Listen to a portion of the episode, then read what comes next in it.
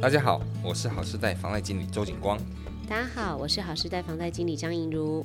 很多人觉得江湖在走，房子要有。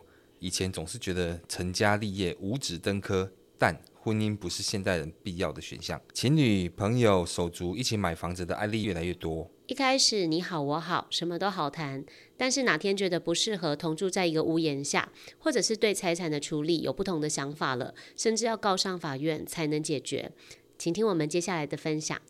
请跟我最近看到新闻呐、啊，就是说情侣啊，还有朋友共同买房啊，嗯、我们要如何保障自己的自身权益？如果是情侣，那比较情有可原，因为肯定要住在一起嘛。朋友之间买房，这个大部分都是投资的角度啦。对呀、啊，对呀、啊，朋友啊，股东啊，大家一起投资一间房子这样子，这个可能就牵扯到一些所谓的自己的权益，比如说自己的保障嘛，要可能在之前签约就要签好。要订立合约，嘿，我跟你我们是什么股东差股之类的这样子。最近网友有在提问啊，就是说如果有想要跟男生或女生哈朋友一起买房子的想法，但是又担心说如果没有跟男朋友走到结婚分手的话，要怎么保障自己的权益？嗯，他会不会把房子卖掉呢？会不会把房子拿去跟银行借二胎呢？实在是蛮苦恼的哈。对，嗯、那第二种状况就是说，可能就是有跟男女朋友一起买房，但是登记在其中一方的名下。而长辈说要买房就要先结婚，可他又不想那么早结婚，该怎么办？对呀、啊，嗯，啊、哦，这其实也真的蛮苦恼的，真的是现实当中会遇到的一个状况。其实应该这样讲，就是说男女之间、朋友或者是情侣，甚至于就是说已经结婚的夫妻买房子，其实早期哈，在在我们父母辈那一辈的时候，其实大家比较没有这种困扰。因为大家想房子都只登记一个人就好了，那时候比较少会去做登记二分之一，或是登记登，或是说大家占有各占十分之一这样子嘿。可是呢，是那时候就是想说没有关系，比如说给爸爸或是给妈妈这样子就 OK 了，反正就是买他的名字，也不会想着要离婚或干嘛，因为早期比较不容易离婚啦，可能是这样想吧。对啊，可是现代人因为因为现代人意识抬头嘛，想法也比较丰富多元，而且受教育的程度也比较高了。比较有这种想法，就是哦，我若我的财产的部分，我们就要把它分开，对，一人一半。那我们出一点钱，你出一点钱，这样子，然后共同买一个资产，这样子，对啊。可是，可是呢，这是要考虑到一些法律层面的问题。那万一后面如果假如谈不拢分手了，就是现在男女朋友的很多的素食爱情嘛。哎呀，一遇到的时候天雷公动地火，一发不可收拾，对不对？嗯、哼哼，可是等到后，可是过没有多久之后，马上就就转冷了，嘿，这也有可能嘛。对，对呀，对呀。所以说，也许一开始一头热，然后就栽入这个这个所谓的这种买房子的这样的一个行为当中。可是到后面等冷却了之后，等真的谈不拢分手之后，对这些财产要怎么划分，嗯、这都是一个问题啦。对了，其实男女朋友走到一个阶段，就是会想说，哎，帮我们一起。建出一个爱的小窝，这样子哈，嗯、那结果一同住之下，才发现哇，原来其实不是很容易。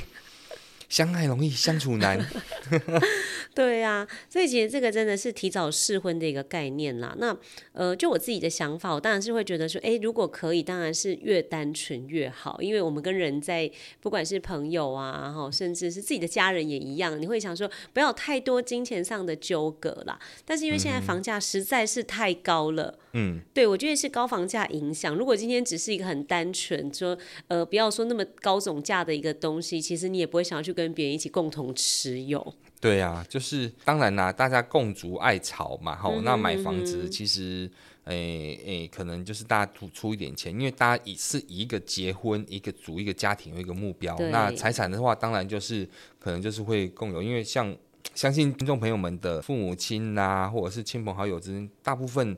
结了婚之后，他们的财产比较不会分得这么开啦，大部分啦，呃，夫妻的财产是共有的，对。如果真的走到离婚的状态之下，其实也是各二分之一。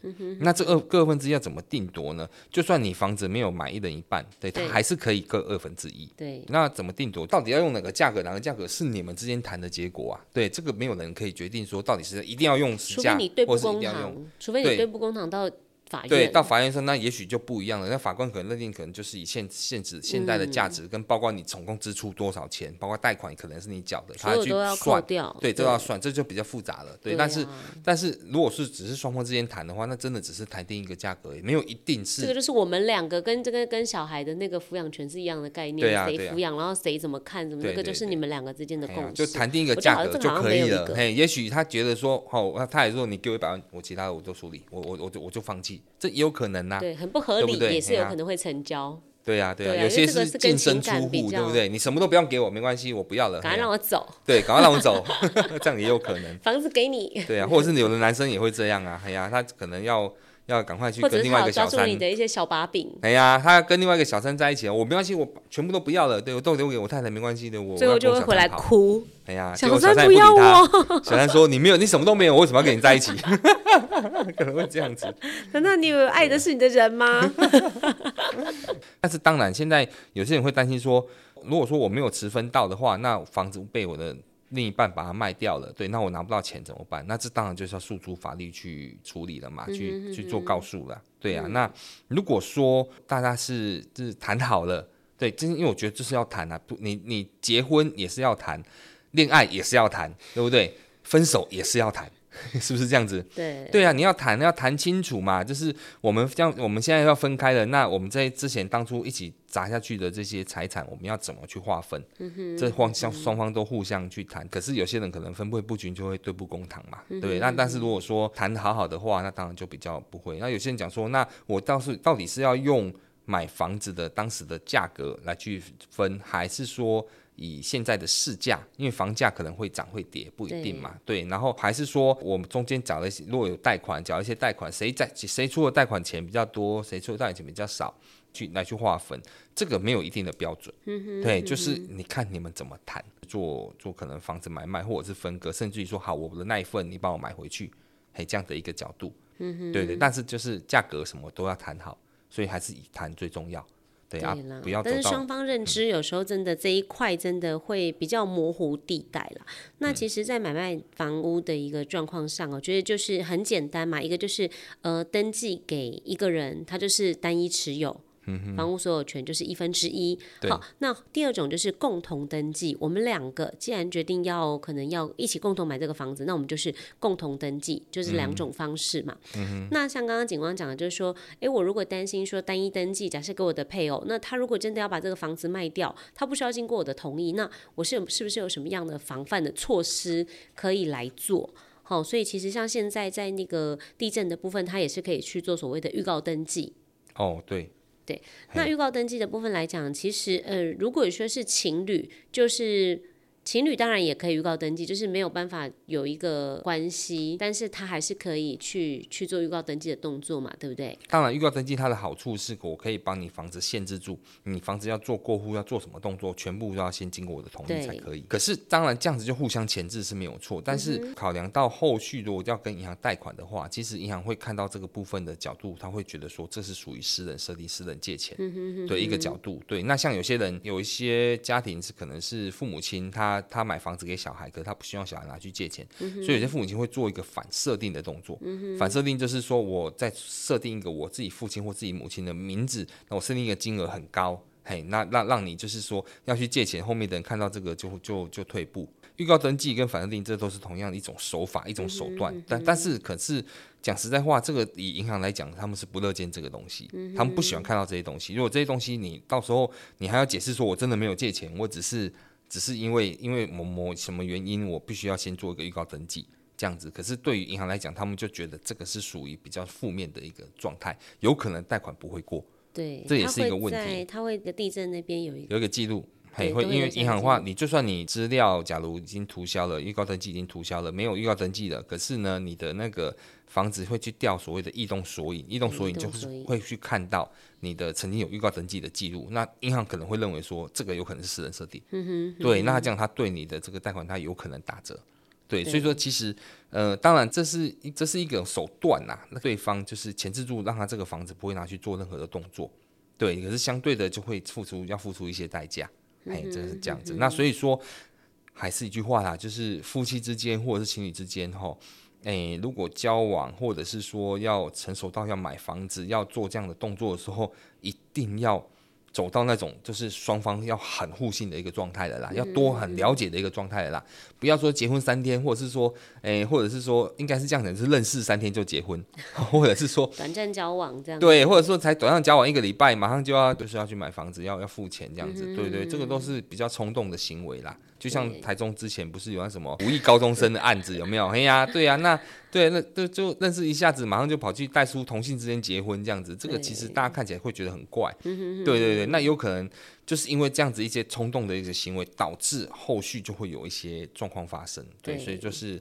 大家其实真的要想清楚啦，就是结婚交往还是以那种长长期在一起为前提啦，对啊，大家安分一点啦，哎呀，不要说结了婚交了往之后跑去想要去找第二个、第三个这样子，哎呀，安分一点啦，哎呀，这样子会比较好啦，对呀。对，警官刚刚讲的就是说互信啦，你要了解够了解对方，可是有时候到翻脸的时候，你说哎我很了解他，可是我怎么不知道他怎么会变成这样了哈？但是保险一点，其实我们是建议听众朋友这边就是说，如果你们真的有这样子的考虑。其实是可以在律师事务所这边去写一个所谓的借名登记的一个契约，那契约当中可以载明，就是说实际付款人跟所有权人，然后我们中间的一些协议的关系。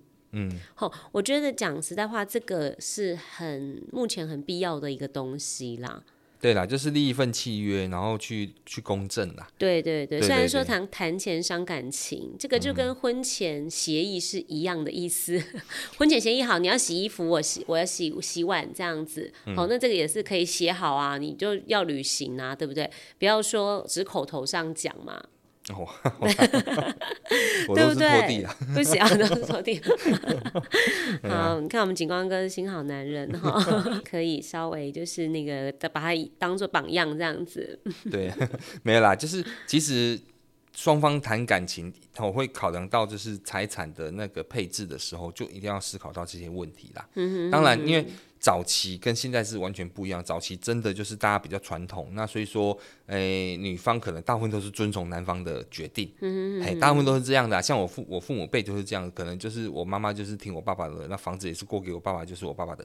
对，然后也不管这样子。不过当然，我爸爸就没有没有乱来，就是还还是乖乖的这样子。对，但是当然也是会有就是有状况的。那可能就是到最后都要对对簿公堂处理这样子啦。太危险了。所以现在能够先立合约，先约定好，对，那也许就会比较，呃，会为为后面的路吼先留一个。留一个后路，这样子我觉得会比较好。而且我觉得现在年轻人其实都很能够接受这样子的观念呢。我觉得两个人的观念一定是相当的，他们才会走在一起，然后共同做这个决定了。所以我觉得这个是合法的一个状况下，我觉得是很 OK。那还有像呃台湾的部分，它其实是属于婚后财产的一个契约制嘛。那如果说你们今天还是情侣的一个状况下，他买了房子，共同买房子，但是如果说是某一方在缴钱，但是登记假设甲方在缴钱，登记给乙方，那你们后来才结婚，其实这个就不属于夫妻法定财产制下的一个婚后财产哦。所以大家还是要留意这一块啊。对，有些客户他是结婚了，然后财产才买，嗯、买了之后当然是登记在他个人名下，并不是登记在他的名下。嗯、可是好，可是交交交交交，因为我认识这个客户很久了，我从他一开始结婚的时候就认识他，然后然后他买房子，我也是帮他办贷款，对，办买房子办贷款这样子，然后一直到后面。因为我离开银行之后，在这个就是在这个二胎服务的时候，他来又来找我，然后办了二胎这样子。那后来他也把我这个二胎结清掉了，对，结清掉之后他自己转贷到银行去，哦，那都很棒，对，感觉上他就是慢，感觉他是变好的，越来越好这样子。可是他当时就是呃跟他认识的他结婚，然后到后来十年十几年之后他离婚，哎，他离婚了，对啊，离婚之后他的太太就是有跟他索讨这些财产。对，那这财产他就是在跟他太太就是打官司，这就挺麻烦的啦，讲真的挺麻烦的。然后甚至于他还跟我要到说，当时他在这边贷款的时候的一些可能贷款的一些收据啊之类的，因为他必须要去打官司，要列在庭上使，也列在法庭上使用的。这客户我认识他从结婚买房子到后面。离婚，嘿，当然时间还那么长啦。可是相对的，就是说他就是后来就是要打这些官司，然后要去处理这个事情。所以其实如果你事前没有先去列这个婚前协议或是婚前的财产契约的话，对，那等到后面的时候就是很麻烦，对簿公堂。对，这也是真的是很辛苦。在于大家双方之间，如果说你们真的要是，比如说如果是结婚，那是还好；如果还没结婚，是男女朋友的关系的时候，就共同要自产的时候，对这个就要小心了。我有遇到一些客户，他是就是还没结婚前就先自产，到最后也没结婚。对，然后也分手了，对，他必须要贷一个款出来，去把就是另外一半的那一部分给他，嗯哼，嘿，就是等于是跟他买下来就对了，另外一半的部分给他，然后需要在这边贷款这样子，所以，对对对，要就是双方还是讲句话，就是谈好啦。哎呀，谈好比较重要啦，不要有这种分手状是最好。对，嗯，对呀、啊。情侣购物纠纷最常见的就是说，呃，男方出钱哈，登记女方的名字，那分手之后，女方她就是单方认定，我觉得这是赠与。你这是赠与行为，嗯、那男方坚持说我这是借名登记，嗯，好，其实两个人的角度都不太一样了嘛，对不对？对我需要买，我需要买你的名字，但是我不代表说我就是送给你，嗯，好，所以因此这样子很容易闹上法院。嗯、那刚刚就是有跟听众朋友这边建议，就是说，一起就是直接在要购买的时候，先到律师事务所这边去打一个契约的部分。好，嗯、那当然这个契约已经打下去，如果真的最后还是有这样子的一个状况。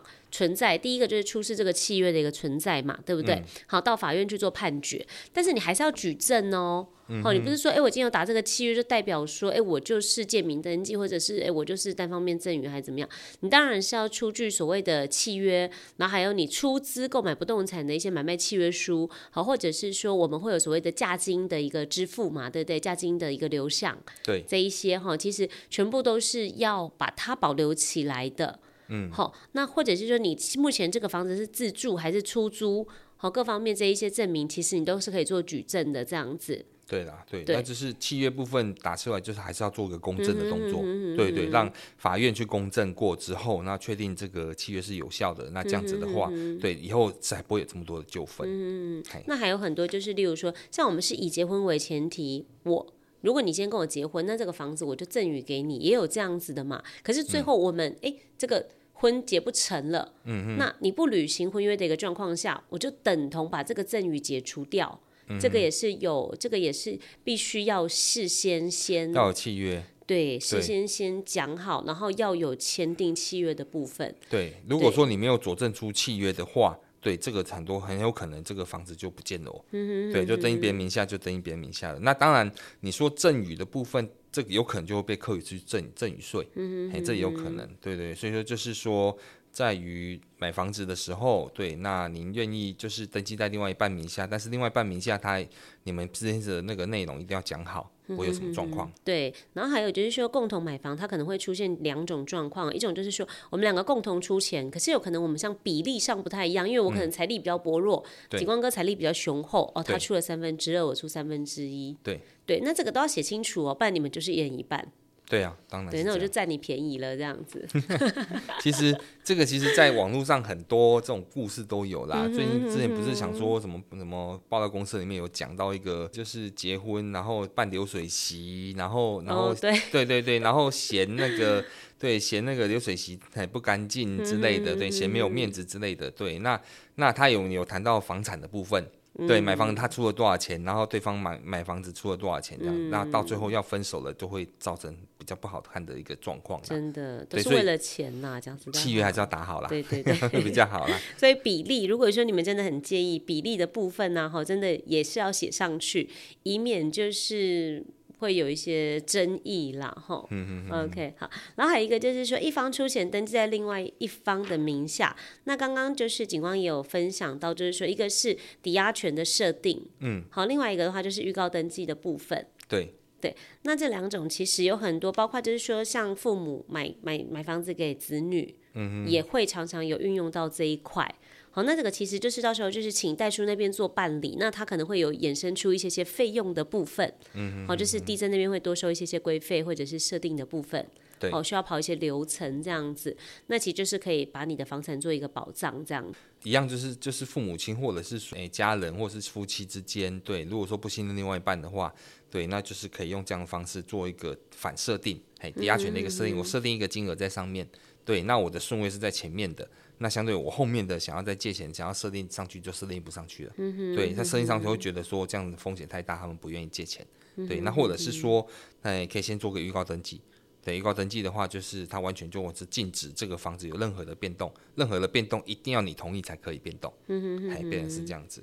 那这边还有提醒大家，就是说情侣之间买房子还有可能会有一些风险，就是说，呃，你借名登记，假如说登记在我的名下，那我这个房子后面我有所谓的可能的呃增值税的部分，嗯哼，好，那到时候这边说都要由我这边做支出。嗯，对，那这一块其实大家不要想说，哎，房子登记在我的名下，感觉好像我很受贿这样子。其实他可能在你出售这些房产的时候，他还是会有一些相关的费用的部分，就是会会登记在你自己所有权的一个人的名下这样子。对啊，这有些是必须要支出的一些费用啦。嗯，所以要谈的部分内容其实还蛮多的，包括说增值税啦，可能房屋的价金啦，嗯、对，当初当初是谁买的钱比较多，谁买的比较少，对之类的。那包括说后面的贷款要怎么支付，对对。对，支付谁的比例比较多，谁比例比较少？对，那相对的这些问题都要都要在前面的契约先打好，这样才不会后续遇到的状况之后，对，然后再开始再处理，他干嘛的修，还是这样子。那还有就像建名登记的部分，假设确定成立了，那我这边的话，可能就是说房产的部分，我后来被判说我可能要跟你一人一半，或者是说我可能要赠与一半还给你。嗯，好，那这个中中间也会有所谓的赠与税的部分，好，那这个其实跟税务会比较有相关，可能就是要请教比较专业的人士这样子。部分是夫妻之间，或者是说，刚才有提到股东，哎，这种就是如果是朋友之间的话，哈，如果一般的话都是不会做赠与的，一般都是做买卖。对，大叔那边协会会建议说用买卖的一个角度，买卖的角度去申请的话，就比较没有所谓的其他的赠与税什么税，但最多就是一个增值税。对，哎是这样子。那当然。当然，这个就是前面你要谈了嘛，对，就是这个房子你买回要买回多少啊？哎呀，我要给你多少钱，你才愿意把另外一半的那个那个持分还给我？嗯，哎，类似这样的一个角度，那这就是要谈的啊，对啊，大概是这样子。全哥有网友在迪卡提问，就是说现在跟另外一半稳定交往当中，但是不想结婚，嗯哼，好，但是又看到很不错的物件，如果以你的角度，你是当事人，你会跟另外一半一起买房子吗？不会，如果是男女朋友不会，对，因为因为变数还是有些变数了，还是有变数。那当然，你如果真的很相信他，对，那当然是可以买，没有说 我们不要把人跟人之间讲的这么脆弱，对对，但是但是就是要有一些万一啦，对，他只是说。对，就是如果说是在只是在交往当中，我是觉得金钱上的部分就要比较划分的比较清楚嘛。嗯、对，那像有些甚至于我常看到网络上一些笑话，就有些人出去还我们讲 AA 制嘛，对，出去对男生男生付男生的，女生付女生的这样子，对啊，那当然这个都是一个呃一个角度啦，但是就是说。如果真的要去买一个房产的话，真的要好好考虑一下。如果是共同要共同支出的话，你一定是要走到已经要结婚的前提了。对，最好是能够结婚的前提，比如说已经订婚了，嘿，然后再来买，也许会比较好一点。对呀。好，这是男生的角度哦。好，那你在实物经验上面有没有处理过？没有，我没有处理过。没有。按、啊、你们女生的角度呢？女生的角度，我当然是要找一个已经有房子的、啊。所以这一题我不用分享。哦，真的哈、哦。没有啦，开玩笑的。其实讲实在话，如果说他是呃真的跟另外一半有讨论到，就是说可能要共同自产的一个部分，以我的个性啦，我还是会比较希望说，呃，各自努力啦。例如说，可能买我的，我自己有能力去负担，那当然。嗯不管是头款或者是房贷，就是挂在我的名下，我觉得这样最单纯。那我觉得你可以跟我一起住，然后就付我租金就好了。哦哦，我马上晋升包租婆，那我觉得这样也蛮不错的。当然，那个租金是没有办法用肉偿的，我们先讲好。没有倒垃圾也不行。我网上我看到过一个笑话。对，就是就是一笑，就是说他诶、欸，可能这个家庭他就一直都是在租房子，嗯，然后然后男方他也很努力工作的去去付房租这样子，就付付付，后来发现哎、欸，为什么付的房租是他太太的名字？真的，这个我有我也有听过，太太真的太会理财了，我就我们既然要租房子，就房子。对、啊，就有房子，对不对？他还租给他先生，然后他拿钱这样子，这、嗯、还蛮厉害的。真的，这太太就是厉害，啊、太太就是厉害。像实务经验当中啊，我之前是有处理到，就是呃，像客户他们可能本身是呃，算是夫妻共同持有嘛，那有可能是说登记在太太的名下，和登记在太太的名下。嗯、那我们今天真的离婚了，哈，离婚了。嗯、那可是我的一胎房贷缴款人是我先生，嗯哼，我后面要再来贷款，其实银行都会要求你说，哎，那你要提供你一胎的房贷缴息。对，好，那可是我跟我先生已经离婚了，我跟他完全交恶、嗯、不来往，我怎么取得他任何的东西？第一，我不可能拿到他的连增嘛，嗯、我不可能取得他的身份证啊，我没有他任何的个资。即使有，也不能挪用嘛，对，对不对？所以其实这样子也会影响到他，就是说他后续的一些要跟银行往来，或者是可能跟融资这边做二胎贷款，其实都会增加一些难度啦。对，多少啦？但是有没有遇到客户是说，就是他离婚了，然后他去跟银行申请，嗯、对，把他的比如可能债权的部分给转移开，嗯、嘿，那那就是转移到他另外一半身上，这样，因为他已经离婚了，所以说房产他们可能也已经谈好了。